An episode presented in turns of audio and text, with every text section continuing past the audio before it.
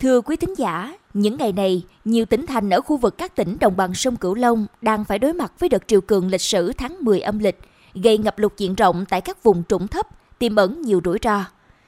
Tại các đô thị, mỗi ngày hai lần, con nước lên cao bất thường khiến nhiều hoạt động kinh tế xã hội bị xáo trộn.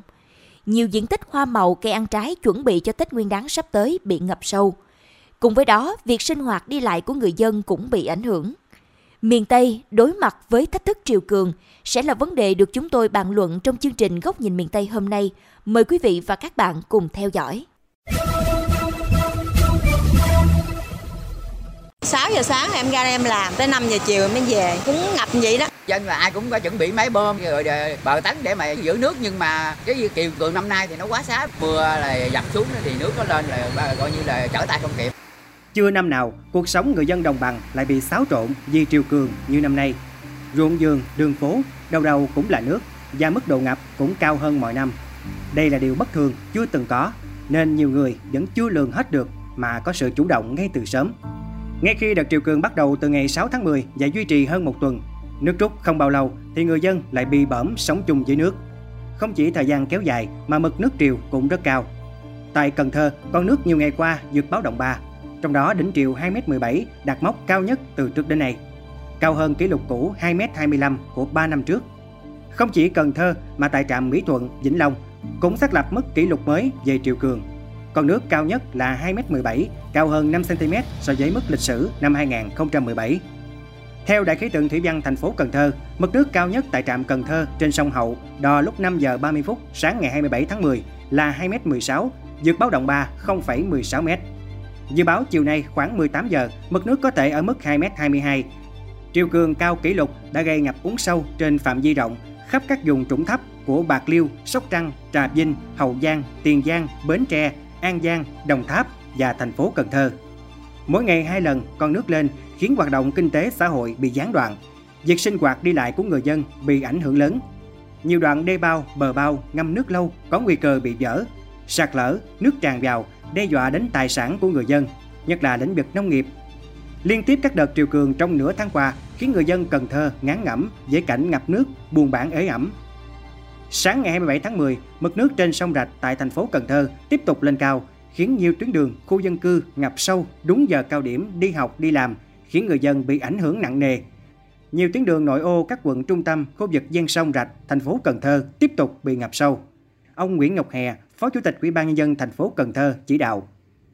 Sở Công Thương chủ trì phối hợp với Điện lực Cần Thơ kiểm tra xử lý các cái sự cố về điện đảm bảo an toàn về lưới điện, chạm biến áp, nhất là các điểm bị ngập. Giao cho Giám đốc Sở Giáo dục và Đào tạo chủ động kiểm tra, theo dõi và quyết định luôn chỉ đạo các cái trường học có thể điều chỉnh thời gian học cho phù hợp, có thể kéo dài trễ một chút. Còn tỉnh Hậu Giang, trưa ngày 27 tháng 10, Đài khí tượng thủy văn tỉnh cho biết, mực nước trên sông Hậu đoạn Cần Thơ, Hậu Giang và mực nước sông kênh rạch nội đồng trong tỉnh đã đạt đỉnh triều cường đầu tháng 10 âm lịch và trên mức báo động 3 0,33 m. Tại trạm thủy văn Dị Thanh từ 0,88 đến 0,92 m, trên báo động 3 từ 0,13 đến 0,17 m, gây ngập lụt sâu trên diện rộng tại huyện Châu Thành, Châu Thành A, thành phố Ngã Bảy và một phần huyện Phụng Hiệp, với thời gian kéo dài từ 5 ngày đến 7 ngày. Các địa phương còn lại ngập lụt cục bộ với thời gian kéo dài từ 6 đến 8 ngày. Từ ngày 28 đến 30 tháng 10, thời gian xuất hiện đỉnh triều cao vào buổi sáng từ 5 giờ 30 phút đến 9 giờ 30 phút và chiều tối từ 18 giờ đến 21 giờ 30 phút. Ông Trần Thanh Toàn, Chánh văn phòng thường trực Ban Chỉ huy phòng chống thiên tai và tìm kiếm cứu nạn tỉnh Hậu Giang cho biết, triều cường dâng cao trong những ngày gần đây làm xuất hiện tình trạng ngập cục bộ ở các địa phương, ảnh hưởng đến sinh hoạt của người dân. Tuy nhiên, do mới gây ngập úng nên bước đầu chưa ghi nhận thiệt hại đáng kể triển khai phòng chống ngập úng cục bộ cho khu vực đô thị, khu vực sung yếu, vùng trũng thấp và bố trí lực lượng sẵn sàng xử lý các tình huống xấu có thể xảy ra. Tăng cường các hoạt động tuyên truyền, phổ biến kỹ năng ứng phó mưa lớn, dông lốc, xét tại địa phương, nhất là đối với những người dân vùng sâu vùng xa để biết mà chủ động ứng phó.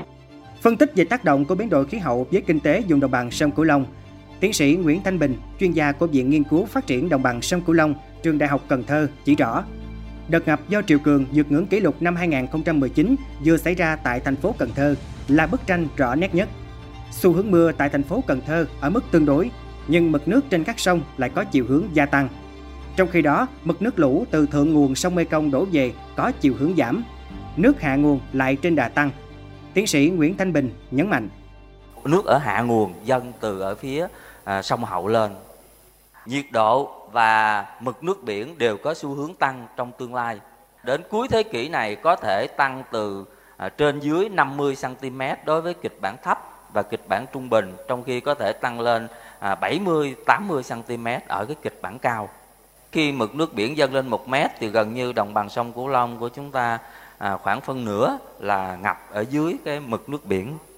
Lý giải nguyên nhân các đô thị trong vùng đồng bằng sông Cửu Long bị ngập gây khó khăn cho cuộc sống sinh hoạt của người dân. Thạc sĩ Nguyễn Hữu Thiện, chuyên gia nghiên cứu độc lập về sinh thái đồng bằng sông Cửu Long, giải thích. Thứ nhất, do nước biển dân, dù tốc độ chậm chỉ vài mm một năm, nhưng tích lũy dần dần nhiều năm. Thứ hai, đồng bằng vẫn đang sụt lún vài cm mỗi năm do khai thác nước ngầm quá mức. Thứ ba, thủy triều vào qua các nhánh lớn của sông Cửu Long không còn lan tỏa đi đâu được vì hai bên sông đều có đê cống chặn lại. Nước thủy triều chỉ chảy trong dòng chính nên mạnh hơn và dâng cao hơn trước đây. Thạc sĩ Nguyễn Hữu Thiện cho biết. Cái lượng nước lũ không vào được không tràn đồng được nó xuống làm tăng ngập Cần Thơ, tăng ngập Vĩnh Long, tăng ngập Cao Lãnh, tăng ngập Trà Vinh và nó kích hoạt cái cuộc đua đê bao mấy chục năm nay và ở vùng dưới này, vùng à, vùng giữa đồng bằng để bảo vệ can trái, à, bảo vệ riết rồi chỗ nào cũng đắp đê bao cho cho đến thành phố không đắp đê bao cho nên thành phố bị ngập. Cần Thơ bị ngập là vì Cần Thơ không có đê bao trong khi xung quanh đắp hết. Các chuyên gia nhận định năm nay là một năm triều cường rất cao tại Nam Bộ. Vì thế không loại trừ sẽ tiếp tục có những kỷ lục mới. Dự báo từ nay đến cuối năm, Nam Bộ sẽ còn 5 đợt triều cường nữa. Trong đó, chú ý nhất là 3 đợt triều cường vào cuối tháng 10, cuối tháng 11 và cuối tháng 12. Thưa quý thính giả, mùa nước nổi về mang theo sinh kế cho bà con nông dân. Nhưng cũng trong khoảng thời gian này, triều cường tại một số tỉnh vùng đồng bằng sông Cửu Long lên cao chưa từng thấy, khiến các tuyến đường ngập nặng, đường biến thành sông, khiến người dân chật vật đi lại, sản xuất và kinh doanh. Đâu là nguyên nhân của tình trạng này? Trước mắt và lâu dài, giải pháp để người dân đồng bằng không còn bị bỏng khi nước dân là gì? Mời quý vị và các bạn cùng tìm hiểu vấn đề này qua bài bình luận của Mekong FM. Có thể thấy, chuyện triều cường lên ở đồng bằng sông Cửu Long thì năm nào cũng có. Nhưng chuyện ngập sâu vượt mốc lịch sử và đường biến thành sông thì đây là lần đầu tiên. Theo các chuyên gia, triều cường ở Nam Bộ vừa lên cao không chỉ ở miền Tây mà ngay cả trạm Phú An ở huyện Nhà Bè trên sông Sài Gòn cũng vượt mức báo động 3. Thế nhưng chỉ có trên sông Tiền, sông Hậu ở miền Tây vượt mức lịch sử vì các sông ở đồng bằng sông Cửu Long có thêm yếu tố lũ từ thượng nguồn sông Mekong đổ về. Năm nay, lượng nước về vượt báo động 1 sắp xỉ trung bình nhiều năm và cao hơn nhiều so với vài năm gần đây. Bên cạnh đó, còn có yếu tố sụt lún mặt đất do khai thác nước ngầm vì mức độ đô thị quá cao làm thiếu không gian cho tiêu thoát nước khi gặp tình trạng ngập kết hợp với mưa. Có hai bài toán cần phải giải ngập là giảm khai thác nước ngầm nhằm hạn chế sụt lún, tạo không gian cho nước lan tỏa. Thực tế cho thấy, theo kết quả đo đạc của các nhà khoa học, trong những năm trở lại đây, khu vực đồng bằng sông Cửu Long đang lún rất nhanh, với tốc độ trung bình khoảng 1,1 cm một năm, có những nơi đến 2,5 cm một năm. Việc làm đê bao khép kín đã thu hẹp không gian chứa lũ tại vùng tứ giác Long Xuyên và Đồng Tháp 10, cộng với tác động của thủy triều từ Biển Đông gây ra tình trạng ngập tại các đô thị ở đồng bằng. Càng thu hẹp không gian chứa lũ của hai vùng trên thì lũ càng tràn xuống vùng hạ nguồn.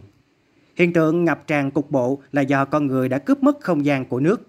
Đáng lo ngại là các tác động tiêu cực dẫn đến ngập lụt đô thị ngày càng nghiêm trọng, không chỉ do triều cường mà nó đang chịu tác động tích lũy liên hoàn ở nhiều nguyên nhân, tạo ra cú đấm hội đồng lên các đô thị. Để khắc phục tình trạng phố ngập, không chỉ là chi nhiều tiền cho các công trình xây dựng, mà cần khắc phục thay đổi tư duy về ngập nước, cần chuyển từ chống ngập triệt để sang điều tiết nước linh hoạt với các tính toán khoa học và thực tế, làm sao rút ngắn được thời gian ngập và mức ngập nông hơn, ít ảnh hưởng đến sản xuất và sinh hoạt hơn. Và để đảm bảo an toàn khi triều cường lên cao, người dân ở các vùng trũng thấp cần lên sẵn những phương án ứng phó. Trong đó, tại những vùng ngập, cần lắp rào chắn quanh kênh rạch, tránh trường hợp khi ngập sâu không phân biệt được đường và sông. Ban đêm bố trí dây và đèn, cập nhật các vị trí ngập, mức độ ngập, giờ đến triều để chủ động di chuyển. Kê cao các đồ dùng điện và ngắt hết nguồn điện khi nhà có dấu hiệu ngập nước, đề phòng điện giật. Chủ động gia cố và tôn cao các đoạn đê bao, bờ bao thấp, sung yếu, đề phòng sạt lở, dở đê. Ngập úng do triều cường là câu chuyện đến hẹn lại lên. Để hạn chế thấp nhất những thiệt hại trong thời gian tới, các địa phương cần triển khai quyết liệt các giải pháp đã chọn. Có như vậy, người dân mới không vất vả và khi triều cường dâng cao, vườn cây qua màu an toàn trước con nước lớn. Đến đây, chuyên mục góc nhìn miền Tây trên Mekong FM 90 MHz cũng xin được khép lại. Những vấn đề bất cập tại địa phương, xin vui lòng gửi về địa chỉ thư ký mekong 90 gmail.com. Hà Hương và Nhật Minh, cảm ơn bà con và các bạn đã quan tâm theo dõi. Xin chào và hẹn gặp lại.